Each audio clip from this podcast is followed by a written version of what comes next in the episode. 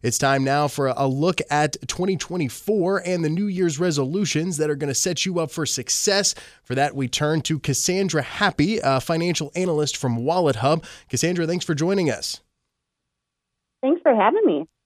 So, Cassandra, can you tell us uh, just, you know, I understand there are a lot of things that folks can do to set themselves up for success, but what are some of the top New Year's uh, financial resolutions you recommend going into 2024? Some of the top resolutions that I recommend for 2024 when it comes to finances is to focus on saving more, spending less, and really looking for ways to reduce your debt. Um, those are three big areas that can make a huge impact if you really focus on making those a priority in the new year.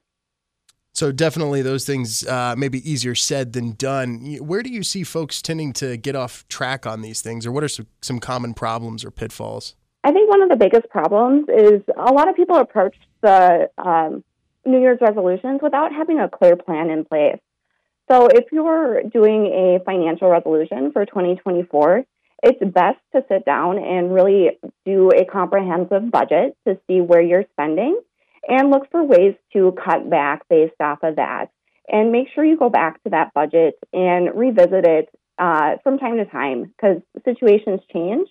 So you can't just assume it's going to be uh, a great plan for the whole year. Hmm. This is uh, Steve Rao. Um, first of all, I want to thank Wallet Hub for um, recognizing the town of Morrisville as one of the top cities to live in uh, we were recently mentioned by your publication. So thank you for that on behalf of our council and the residents of Morrisville.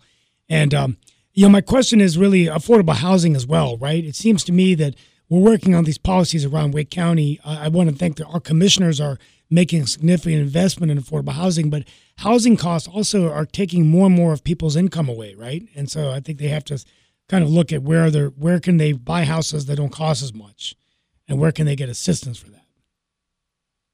Absolutely. That's another area that you can look at uh, and, you know, make a resolution to uh, improve that situation, your housing situation, and the costs that are associated with that. Yeah, absolutely.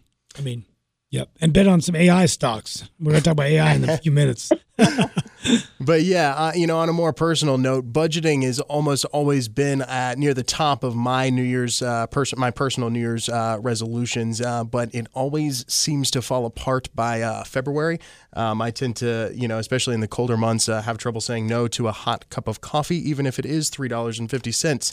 Um, so, do you have any advice for folks to kind of stick to a budget and, you know, other than just determination and willpower?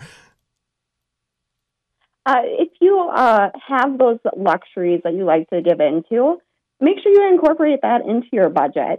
You don't necessarily have to cut all of your luxury expenses uh, in order to, you know, save more money. But see where you can dial back. Maybe instead of uh, getting that nice cup of coffee five days a week, you only, you know, do that on Monday and Friday as a little treat. Yeah, absolutely. Um, and you know, on a broader uh, kind of perspective, uh, what are some of the financial trends that are uh, kind of coming in 2024 that folks should be aware of or be on the lookout for? That is a great question. Um, I think 2024 is going to be a really good year for consumers. Um, considering uh, the struggles we've had the past few years uh, with inflation and the economy, uh, we're really poised to start bouncing back now uh, from these potential recession woes and everything like that. So I think uh, consumers are seeing this as well. Uh, we saw that they are more optimistic going into 2024 uh, about their financial future. So uh, they may not be jumping on the bandwagon just yet to make bigger purchases, but they're starting to think about that now, which is a really good sign. Absolutely. Um, and just as we kind of close out, is there any other uh, words of wisdom or bits of advice that you have for our listeners as they move into 2024? Uh, my best advice is just to keep an eye on your finances. Uh, it's easy to uh, just swipe a card and kind of forget about it. And uh, when you do that, that's when you get into, you know, kind of these vicious debt cycles and everything. So sure finances stay top of mind, even if you're swiping your card at the checkout. And just in closing, where where can our listeners learn more about this, uh, or what's the best way to keep up with some of the interesting content coming out of Wallet Hub? Uh, you can definitely check out our website, wallethub.com. You can also find us on social media. Um, we're on Facebook, Twitter, and LinkedIn, and we're posting updates on a regular basis of our new reports that we're releasing. Cassandra Happe, a financial analyst from Wallet Hub, thank you so much for joining us and sharing some uh, financial advice for moving into 2024. Thank you for having me. Have a happy new year.